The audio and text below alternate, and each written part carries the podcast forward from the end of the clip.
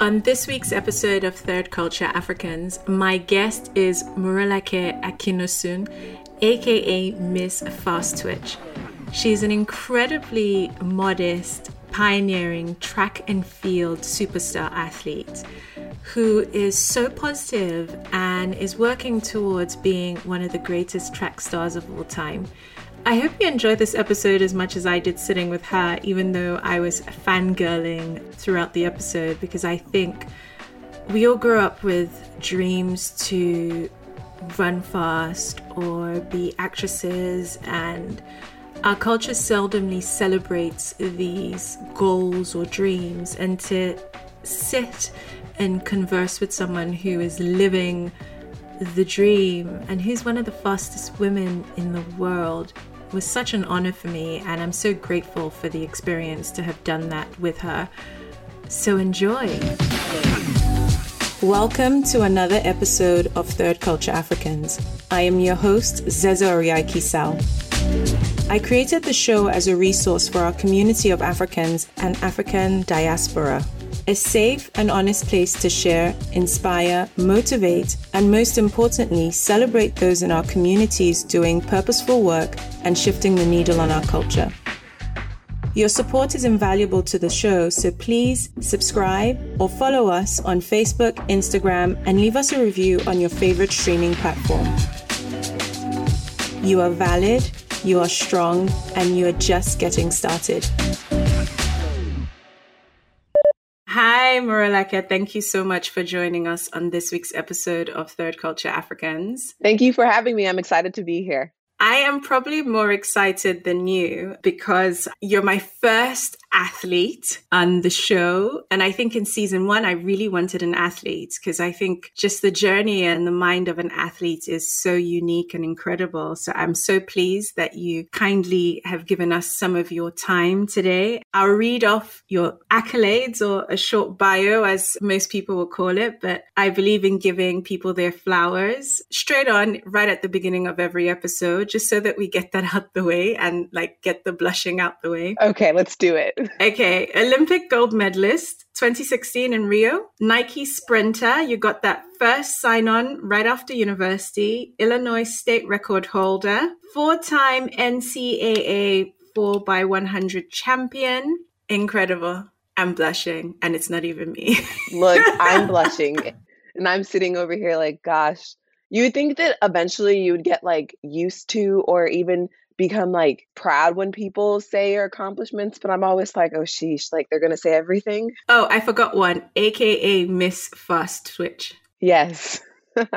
Incredible. So, not only are you, are you an athlete, you are my first Olympic gold medalist athlete on the show. Ah, I'm honored to be so. Okay, I'll jump right in. So, most African kids will go, Oh my God, we're so talented. I can run. I can run really fast. Even my two year old thinks she can run faster than me. How do you go from that to being in the Olympics to being a medalist in the Olympic, not just any medalist, but a gold medalist? Well, that's a loaded question. It goes all the way back to my high school days, I would say, or maybe even younger than that. Like everyone thinks they're fast when they're racing on the street with their friends when you're just playing outside as a kid and you line up and someone says go and everyone runs and like you win the race. And so like you've deemed yourself the fastest kid in the neighborhood because you beat the people on your street. Leaving them in dust. I you know i like i don't even really remember racing on the street as a kid anymore. It's it's amazing what your memory like loses for you. I'm like i know i did it but i'm like i don't remember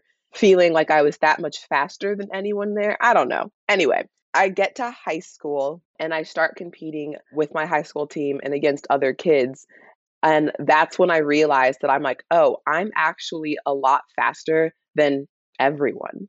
And then I had a coach, his name is Tom Boatwright. I'm still very close with him today, who saw me running when I was actually playing a soccer game. I wasn't running a track meet, I was playing a soccer game. And he saw how fast I was and he approached my dad and said to my dad, hey, I think your daughter needs to be running on my track team. I don't want to call it an accident, but it was not something that I initially sought out, but was seen in me just having fun as a kid and was like, that girl has something special. Incredible. Did I say world champion 2017 in London? I don't know. Did you? Oh God, I can't remember, but that's there and that's in there too. I remember I remember how excited I was for the World Championships to come to London because that's my city um, half the time. London is actually my favorite place to compete. Is it? Yes. Oh my God. Okay. So we'll come back to that. We'll start from the early days. So, born in Nigeria, moved to the US when you were two. But what I haven't said yet is you have your Olympic gold medal running for the USA. Ah, yes. As a Nigerian, I will claim you as my Nigerian sister who's an Olympic gold medalist because, you know, we claim everything. Even if you drink our water, you're, you're Nigerian. I love that about us. You can be one fourth, one eighth Nigerian, and we're going to claim you. And any accomplishment that you have belongs to all of us the fact that you even crossed the border is enough. Like ah, he once came, he's he's one of us, you know. Yes. he once visited. No, he's definitely Nigerian. I remember when goodness, growing up, there'll be several arguments about who's Nigerian and who's not, right? Of like popular, um, sort of and famous and accomplished people of color or black people. What does that duality though mean? You know, you're born Nigerian, moved to the US, still quite rooted in sort of Nigerian culture, but then you're running for the USA. Yeah, so I love, absolutely love the fact that I am Nigerian. I tell everyone that I can all the time. I correct people. I don't let anyone call me African American. I'm like, nope, I'm Nigerian, stop. And the culture has been so deep inside of me because I still grew up in a Nigerian household. I still went to a primarily Nigerian church. I still had a ton of Nigerian families that my family was extremely close to. And so that culture became so ingrained in me and so important to me that when I eventually left my house and saw that the rest of the world doesn't really have any culture, it became even more important to me. You've talked about culture, but the bit about not running for Nigeria, so, um, need I ask? so, with um, any Olympic team or World Championship team or any high level team where you're going to put on your country's uniform and go and compete at the Olympics, the World Championships, the Commonwealth Games, anything of that nature, there is always a trials, and they call it the national meet, and it's a trial meet. And so we have the US Olympic trials here or the US World Championship trials, the same way that they'll have the Nigerian trials or the, the British trials in order to go to the Olympic Games. I, as a kid, always dreamed of running in the Olympics. And whenever I envisioned myself running there, I envisioned myself running with USA across my chest because I looked up to the likes of Carmelita Jeter and Allyson Felix and Sanya Richards Ross, and those were my track and field idols, and they ran for the US, and that's what I wanted to do. So in 2015, I was a junior in college. Yes, I was at my third year. Okay. And I went to the US trials to make the world championship team that would be going to Beijing that year in 2015. And I ran close to a PR, if not a PR, in the semifinals of the 100 meter dash. And I didn't make the final. And therefore, I wasn't going to make the US team to go to Beijing that summer. And after that, let's call him the general manager of the Nigerian athletics team. He then got in contact with my coach and said, Hey, if she wants to run for Nigeria for the world championships this summer, the team that I just didn't make for the US, We'll give her a spot in the 100, the 200, the 4x100, and at bare minimum, we'll give her a spot on the 4x100 relay at Rio next year. Oh my God, we'll give you everything basically. Yes. They weren't even going to make me come to the trial meet. They were just going to be like, you can run on the team. Like, we want you to run on the team. Come run with us. The only problem with that is at that point in time, I was then entering into what is called senior competition. Junior and senior competition is differentiated by your age. Once you are older than 20 years old, you are now considered a senior. I had run as a junior for the United States in the Pan American Games. And so now, as a senior, if I decided to run for Nigeria, I could never run for the US again. Oh, wow. So you can't chop and change? Well, now you can. Several years ago, they made it so that you can switch. And then the IAAF, now World Athletics, did not like the fact that people were switching allegiances to countries to make meets and just finding some random uncle that's not really your uncle to sign a paper for you so that you could have citizenship of this other country so that you could run for that country. Then the IAAF banned all transfers. And once you were running for a country, you could not switch your allegiance to a different country. Now the rule goes as far as if you want to switch allegiances, you have to sit out for major competitions for, I believe, three years. Ooh. So you're being offered what seems like the golden chalice, right? Like yes. you can run every race known to man, be popular, right? In quotes. But what support is the African or the Nigerian team giving you? Because, uh, like, the structure of US track and field is huge. That was part of what lured me away from it. The number one thing was I felt like I was taking the easy way out. I felt like I was kind of giving up on myself and taking the easy way out by just accepting, like, you didn't run fast enough to make this team, but this other team will just let you have it and not even make you compete for it. That was the main thing. The second thing was I also felt like I was giving up on myself too soon. I was only in my third year of school. Like I was, I think I had just turned 21. Yeah, I had just turned 21. So you weren't even at your peak yet, really. Exactly. So I'm like, why am I going to give up on myself now when I still have so much more ahead of me? And then the last thing was I talked to a few people who have competed and do compete on the Nigerian athletic team. And the one good thing that they all said, they all said the same exact thing that was a good thing. They all said, we had fun. But then they also all had some very horrible horror stories of travel and communication and payment that just doesn't exist with the United States team. And so I was like, fun isn't a good enough reason because if you put me in a dark room with three of my good friends, we'll have fun. Yeah, this is true. So that was what made me decide not to run for Nigeria. And it wasn't like a, hey, I'm not going to do this right now, but it was like a, maybe we'll try again next year, you know? And I remember at the time, the guy, I don't want to say what, who, what his name is, but the guy who was in charge of the Nigerian team, he was like, this is such a mistake. You'll never make a US team. There's too many people over there. And I was just like, okay, noted, got it. And I didn't run for Nigeria in 2015 that summer. No one really talks like we, we we'll see the greats, right? But no one really talks about you know, you briefly mentioned college athletics and, you know, coming out of college and running in the seniors or professionally. Now, that transition happens from college athletics or college sports into professional. Every, everyone knows sort of the NBA, the NFL, you know, they pick. Is it the same in track and field where people have to make a decision like, okay, I'm going to drop out and then pursue this? Or can you do it both? Or how does it work really? It's the same and then it's also entirely different. You cannot, in any level, compete professionally and also compete as a collegiate because of the amateur rules. If you're getting paid for track and field or basketball or football, you can't be in the NCAA because they're giving you a scholarship. It takes away your eligibility.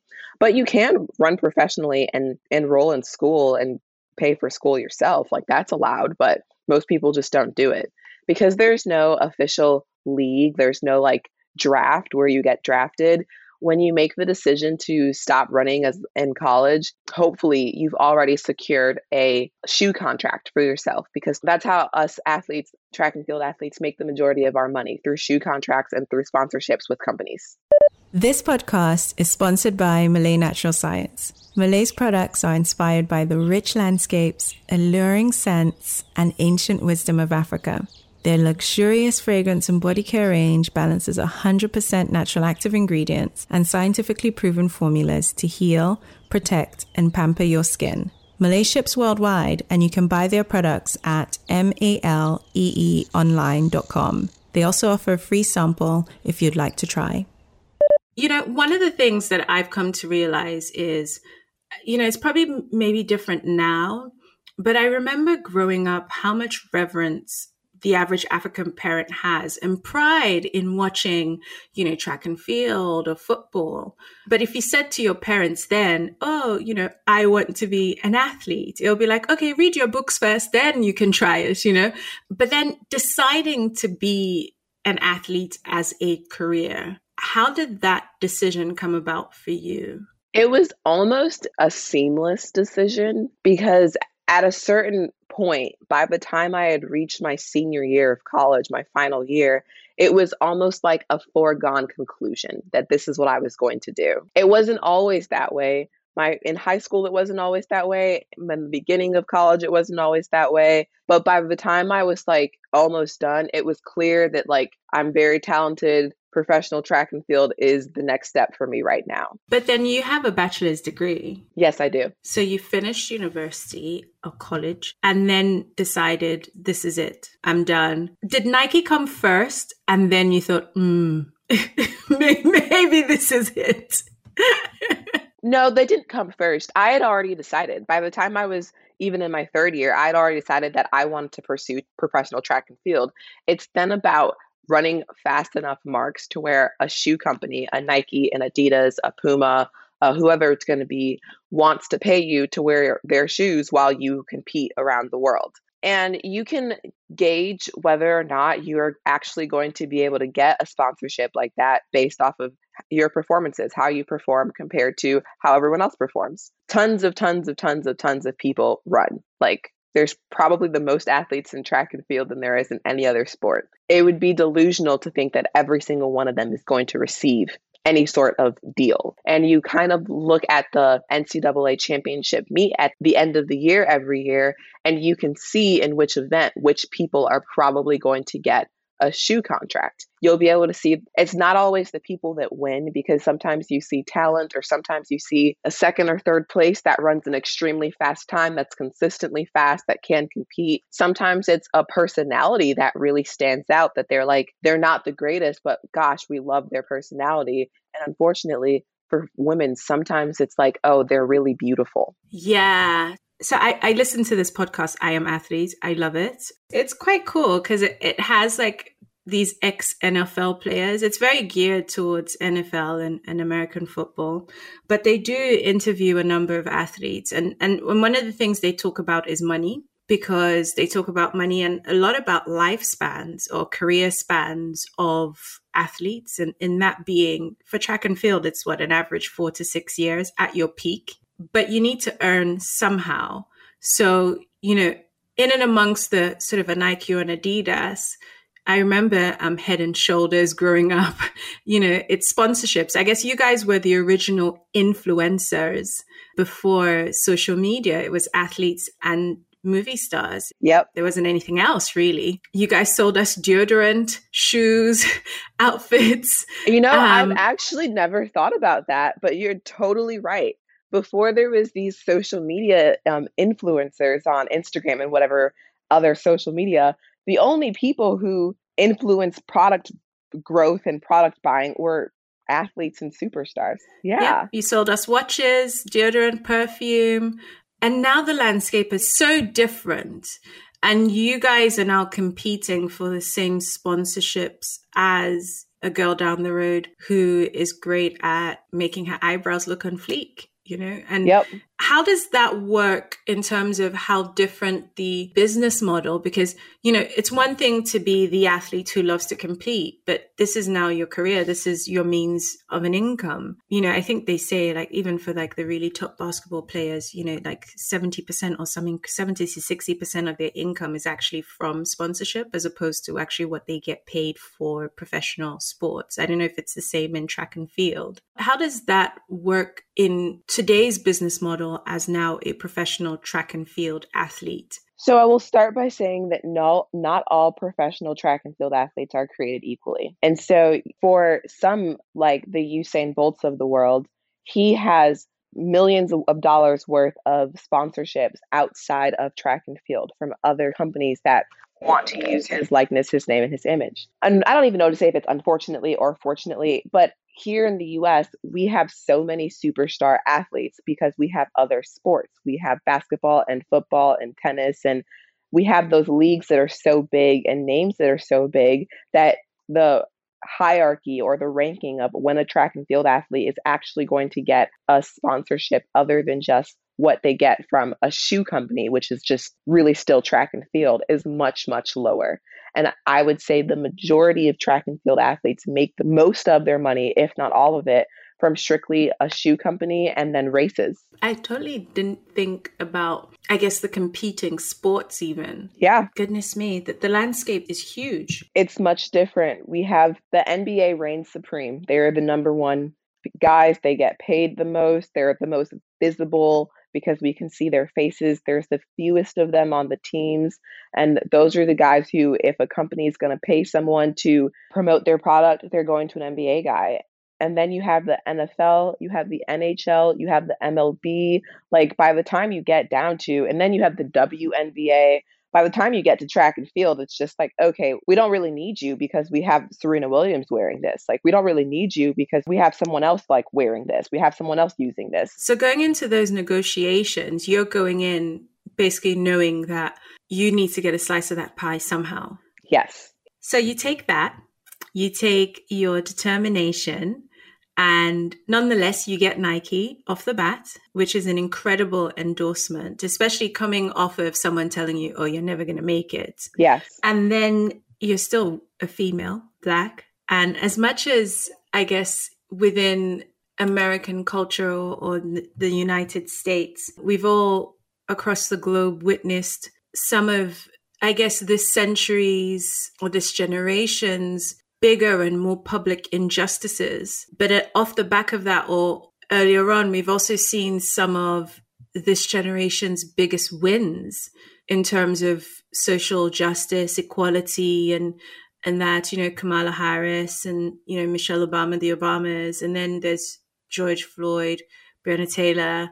How does that sit with you navigating an an industry, a sport, as a black woman and, and how much of your culture heritage plays a role into how you navigate that? Gosh i don't even know which way to start. I think that first off it's important to just establish the fact that as a black woman you are valued differently than any other person in the united states and your value is almost always seen as lesser than or not as good as unless you have something positive to contribute. And it's like you walk into a room and everyone just kind of assumes, or you get the feeling that everyone kind of assumes that you're like lesser than, that you there's not possible that you could have accomplished anything or have done anything more than anyone else in this room has until you get to talking and they realize who you are. And now all of a sudden your value has gone up. It's almost like my value shouldn't change because I've accomplished a ton of things in a world athletics view but because it has and when people find out now all of a sudden i'm seen as more valuable to the room that i've just walked into. And it's hard to know that if someone who looks just like me and i bring a friend with me that doesn't happen for them. And they're almost ignored because it's just like why would i want to have anything to do with that? Even within the sport that is prevalent? It's not prevalent within the sport because the sport is dominated by black people. I would say that like 90% of sprinters are black it's just how it is. I don't know. It's it's a genetic thing that I'm sure that the scientists would explain to us in tons of ways, but it's not prevalent within the sport because 90% of people are black and we're used to being in that environment. But in terms of ownership and pay, because there's always that gender inequality, right? So it's arguable men run faster than women based on time, but then how you're paid though. Men get paid more than women too. Yeah, but that's a problem, isn't it? Absolutely. Like women also pull people to the stands. You know, female athletes have personality. But the world doesn't care about female athletes' personalities. The world wants the male athletes to be funny and outgoing, and they want the female athletes to be beautiful. They don't care if you're funny and outgoing and have a good personality. They only care if you're beautiful. Incredible. But how does social media change that though? Like now we're in a world of social media, right? Do you have a chance to put your personality out there for anyone who is interested? Does that change that though? I don't think so. Because I know some beautiful athletes, track and field athletes, who are not that accomplished or not that good and have extremely large followings and a large interest in them because they are beautiful. And I know some who are more talented and more accomplished than the beautiful one who don't get as much attention. But beautiful being what in in a commercial sense, like beautiful being in a commercial sense. So you're the light skinned girl with the curly hair and the eyes that almost look like green, but they're really light brown. And like you look like that and you'll get paid. You have to be good enough and look like that and you'll get paid. So this is now colorism, right? Like, yes and no. It's colorism because, yes, they've deemed you as like the correct look, but it's also if there happens to be a white sprinter who pops up and is running well, because that's very rare. And there's very few, especially in the United States, white sprinters who come up and are actually good and able to compete. If that happens, they get paid better than everybody, basically? I wouldn't say that they get paid better than everyone, but their whiteness will enable them to get paid maybe more than they should. I don't think that they would get paid more than someone who is just straight up faster, better than them, but they would get paid more than they would if they looked like everyone else if they were just a black sprinter because they they they're not and that's not normal. And so you take all of these things and this is what i guess the career is right? Whether you choose to do it in a boardroom um, in a nine to five job or you choose to do it in entrepreneurship as a black woman as an entrepreneur because there are aspects of of what you do beyond being an athlete who has really, really fast legs, you have to make these negotiations. You have to go into brand deals and know exactly what your ask is from the jump and know what your worth is. Have you walked away from any deals that otherwise seemed glitzy, but when it came down to it, principally, you just felt like this wouldn't be the right move for me? No, I actually haven't had that happen thus far in my career where I've walked away from anything. I did have a company who decided that they didn't want to work with me and the reasoning that they gave behind it is because that they wanted to stay politically and religiously neutral. What does that mean? They didn't like the fact that scrolling through my social media, I was not politically nor religiously neutral. I had a question about how much of your faith plays a role in how you attack the field or the track because your dad is a man of faith and you are a Christian and speak openly about your faith. My question was actually from a positive place. Um, so it's interesting to to hear that that's been turned around at some point career wise. But to wake up every day and hit the ground running essentially. You know all of us say it but very few of us actually do it. You know what i mean? Like we all wake up oh yeah i'm just going to hit the ground running today. Um, but you know this is your life every day. You said it was from a negative aspect and i personally took that as a compliment when the company said that to me because it means that like when you look through my social media and you look at my life, it is obvious and clear that I am a Christian, and that's something that I'm proud of. And so, if they looked at my social media and this company chooses to want to, and wants to stay religiously neutral, and they recognize I'm not religiously neutral, I'm like, good job on my part. Like you've done your part in the world because it's not something that I am ashamed of. And so, great. If they don't want me because of that reason, that's fine because Jesus literally said, if they hate you, it's because they hated me first. That's perfectly fine with me. So that wasn't a negative aspect for me. But for me, my faith is what keeps me able to keep going. I wear a bracelet from the company I Am Second, and it's just a Christian organization that establishes a whole bunch of stories and reminding people that no matter what they do in life, that they're always second and God is first. And it's so easy in track and field to start receiving a lot of praise and keeping it for yourself and knowing that like you, you win, like you get first place and like you, they're like, oh my gosh, she's so good. She worked so hard. And I just think it's important to remind myself every day that, like, the gift that I have given to run, to sprint, is a gift from God because every good and perfect thing is from Him. I have those days where, like, I don't feel like running and I don't feel like going to the track and I don't feel like doing this rep, or I feel like maybe I, like, don't want to go all out for this rep, or I just, you just don't feel like it because it's hard. It's hard to wake up every day and put your body through a lot. Yes, and hit the ground running.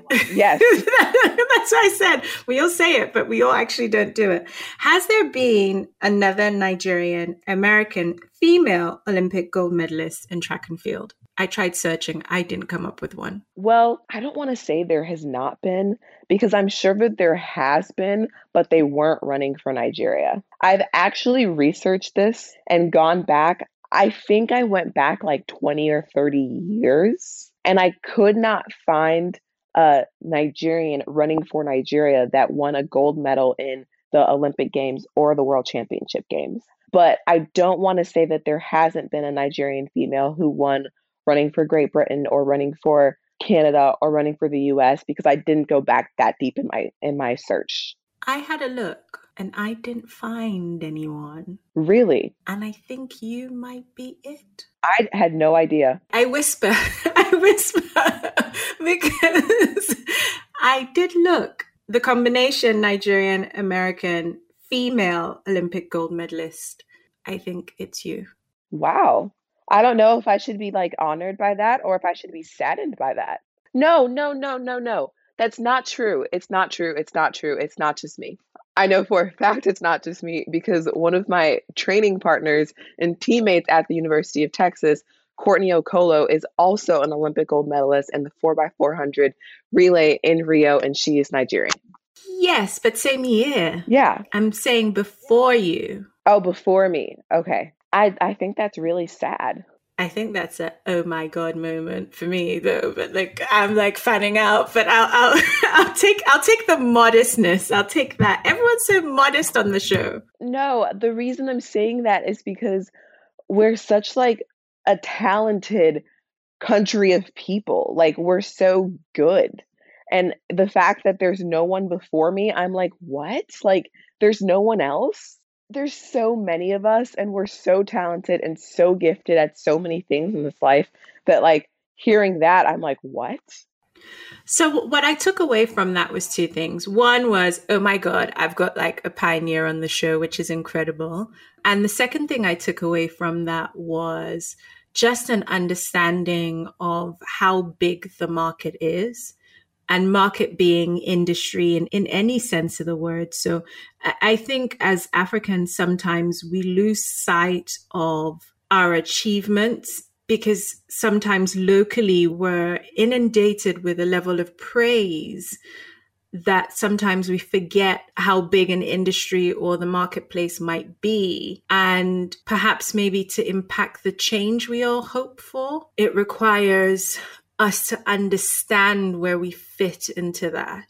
I, I don't know if I'm making. No, you actually are making a lot of sense right there. Looking, especially in track, because I feel like athletics is something as Africans that we do a lot. And like you said, that we're around a lot, that we know of a lot. But if you think of the relationship between, or even just the investment into sport as Africans, right? Like it's so limited that it shouldn't be so surprising that we still haven't yet birthed and, and in, in an arena where we have a, a, a genetic advantage. And so I, I, read it going, oh my God, incredible. I can say this on the show. Spoiler alert, right? In my mind? I'm like, oh my God. And then the second part of me was sort of like, okay, but come on. If it is shocking, then it's shocking because why? You know, and then I started asking myself the why. Like, why is this giving me two emotions? And the second, really, for me, was very much around the fact that how much do we actually invest in it to understand it? And and and we're always looking for change every Olympics, I always look out for who's running for Nigeria, like who's here, you know, who's representing me, who looks like my likeness, you know? And then if there isn't one, then I'll go, okay, you know what, I'll root for the Nigerian running for whatever country they're running for. And then if there isn't one, then I'll go, I'll just root for the black person, either UK or US. They're like me that level of representation matters. It does. It absolutely does. And I just feel like I needed to say that in the show because I haven't seen it anywhere else. Segue into human body because your body is your work. Yes, it is. Your legs are worth a lot of money, you know? My legs are literally my life. you know, like your legs, like a, a limb. It's this is beyond your brain now, right? Like, and you recently had an injury. Yes, I don't know how how recent we can still call it, but I did have an injury. Yeah, two years and a bit ago. That's recent. To recover from surgery and, and, and run again, it's I would say that's unless you know I don't know what the real recovery rates are, but you know you tore or ruptured your Achilles, which is a very important muscle for you the Achilles is actually the strongest tendon in the body because it literally takes in all of your body weight. Like everything that you do, every movement that you do involves the Achilles. Walk, run, skip, jump, climb stairs, step side to side, anything you do that involves you placing your foot on the ground.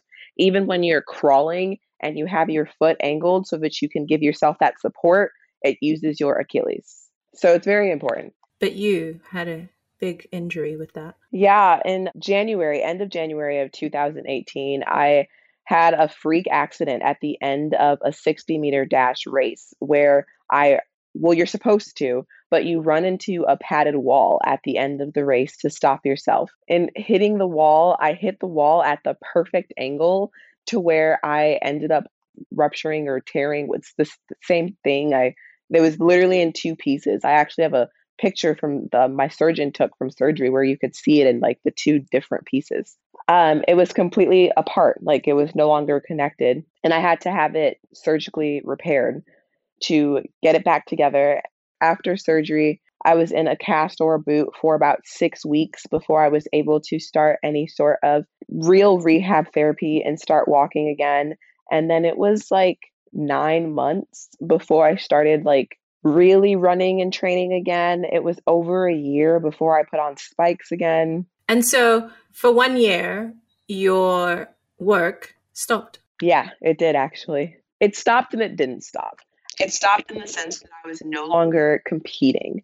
So I was just focusing on rehabbing. And thankfully that year nike had told me like hey don't worry about it. Just focus on getting better. We're still going to give you your base salary and just focus on getting better and let us know if you need anything. And so the way that it works with these shoe contracts and companies is that you'll have a base that they'll say like hey we're going to pay you just for example of using money we're going to pay you $100 for the year and no matter what you're going to get this $100 and they also that comes with gear and clothes and everything and shoes and in return every time you are show up on a TV to compete or do anything athletic, you have to be wearing their clothes. And then they also pay you bonuses and prize money structures for how well you do at events throughout the entire year. And so I wasn't competing in any events throughout the year, obviously, but I was still had my base. And so I was able to live that way and just focus on rehabbing. I also that year started coaching at my university, the University of Texas. I coached that year. And I'd always said that I didn't want to be a coach. And when I was offered the opportunity to coach for the year so that I could still be around track and field since I couldn't compete, I said yes.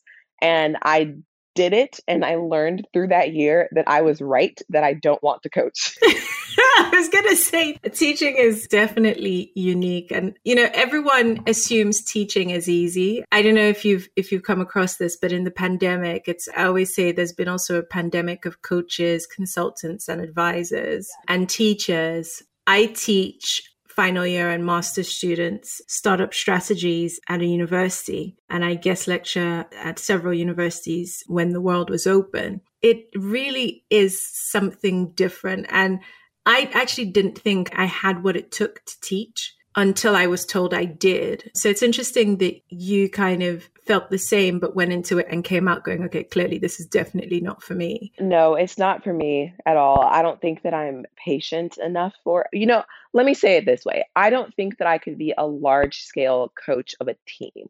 I think that I would do really well working one on one with individuals and doing private sessions.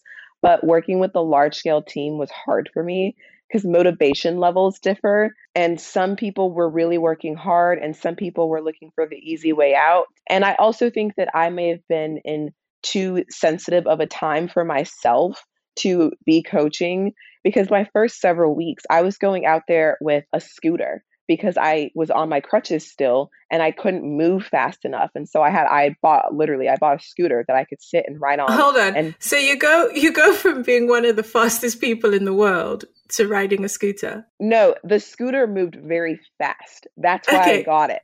Because I was irritated with how slow it took me like to get places. Like I couldn't move fast anymore and it irritated me. I must say, I, I wonder what it's like going for like a brisk walk with you.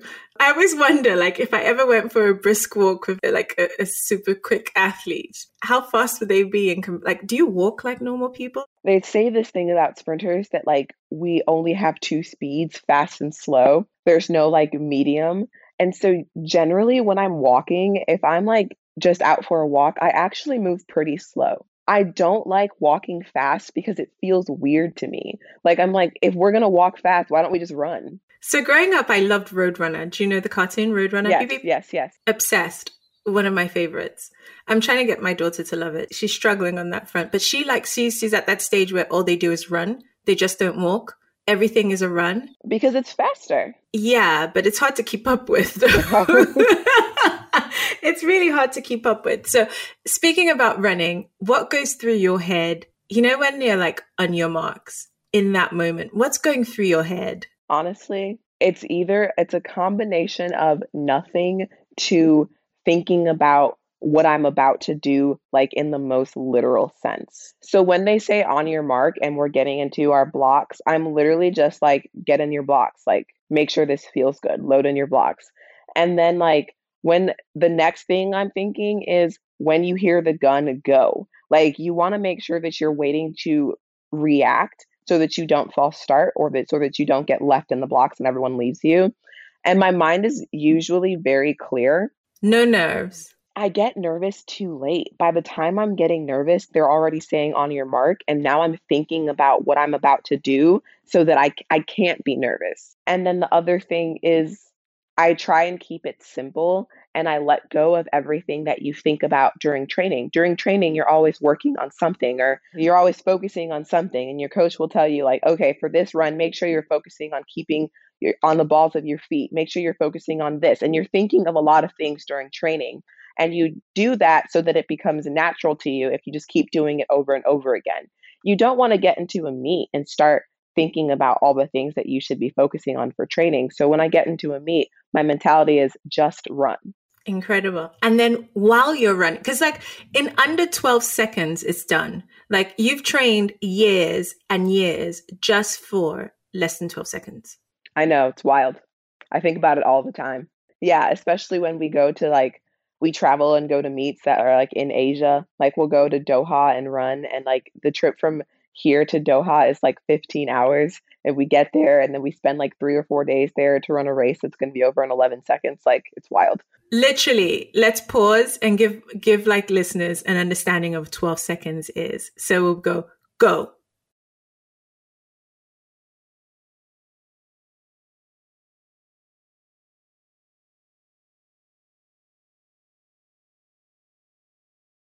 That's 12 seconds. Yep, that's it. Could be less than that. it. Yeah, that's 12 seconds. Done.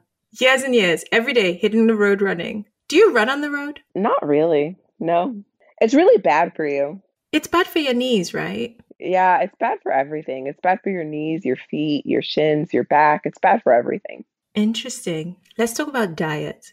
Do you, can you still eat jollof rice, plantain, pounded yam? Is that allowed? Yes, it's allowed, but like with everything in life, everything in moderation. I actually went through a phase in high school where I took a strike against my mom and stopped eating plantain. What? How did you do that? I don't know. I had come across, I'd come to a stage where I realized that like you fry this in oil. Like we may as well be eating french fries with dinner every night. It wasn't every night, but like Yeah. several nights a week. We may as well be eating french fries with dinner because you slice it up and then you fry it in oil. Like this is not healthy. It was like a strike stand where like I was like I'm not eating plantain and like I just stopped eating it probably for a couple of years because I just couldn't I couldn't wrap my brain around the fact that like we had normalized something in our diets that was like very unhealthy. But you can bake it, you know. You can put it in like veggie bakes and things yeah, in the oven, like, and it's really that yummy. Taste good. It's not like, the same. No, it's, it's not. Like eating... so yes, I everything in moderation. I try and eat healthy. I want to say ninety percent of the time to ninety five percent of the time, to where I cook my own dinner at home and I know exactly what I'm eat, feeding myself and what I'm putting in my body, and I'm having trying to have lean proteins and a lot of vegetables. And I don't really have fruit because fruit has a lot of sugar in it, and I really like sugar. And so if I can pick between, oh, today you can have an apple, these bunch of strawberries, and some grapes for your sugar, or you can have one chocolate chip cookie. I pick the chocolate chip cookie. Interesting. So no pounded yam before the races? No, no. some people would say a logical way of thinking, but I'm like, there is sugar in fruit and there is sugar in this cookie. I want the sugar from the cookie, so I won't eat the fruit. Then they'll be like, how you're committed all- to the cookie, and I'm committed to my pounded yam story because, you know, when you're a kid, I'm like, oh, you need to eat for energy. Yes, you you do. You absolutely need to eat for energy. That is 100% correct. It's just like where what what are you going to eat? So like I like to say that I eat what I want. What's the best part for you? Or what's been the best part so far? It's been a combination of the travel and the people. I've gotten to go to places in the world that I don't think I would ever have thought to go to before, and I've gotten to go there for free. And while doing that, I've done what I love to do, which is running. I visited Lausanne, Switzerland, and that is one of the most beautiful places that I've ever seen. And I'm not sure if I would have ever put that on my list of like places that I'm going to travel to in life and like visit. And I got to spend several days there and I got to run a track meet there, which is what I love to do. So I've gotten to go around the world doing what I love, which is a very unique experience for people. And then I've also met some incredible people along the way and been on a journey with them as well that I wouldn't have met otherwise. Is it the same traveling for a meet or for work versus, you know, being on holiday? Oh, n- no, not at all.